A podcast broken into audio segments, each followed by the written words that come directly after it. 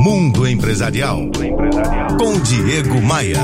Oferecimento RH Vendas. Recrutamento e seleção de vendedores. rhvendas.com.br. Luciano Pereira trabalha no setor comercial de uma empresa de médio porte e me mandou uma mensagem através do Facebook perguntando o que, que ele deve fazer para se tornar um profissional melhor e mais completo, já que ele até procurou, mas não achou nenhuma graduação específica nessa área. O Luciano, assim como você, muita gente me pergunta o que fazer para se tornar um bom profissional de vendas. Eu sempre respondo que não existe uma fórmula mágica ou uma receita de bolo. E embora não exista, como você disse, uma faculdade específica para se formar um bom vendedor, podemos contar com uma farta literatura. Seriam necessários diversos anos de leitura exclusiva para darmos conta disso tudo. Mas, para ser um bom profissional de vendas, é necessário ter um profundo interesse, Luciano, em conhecer de verdade o problema ou o desejo do cliente, seja ele pessoa física ou jurídica. É necessário estudar sempre,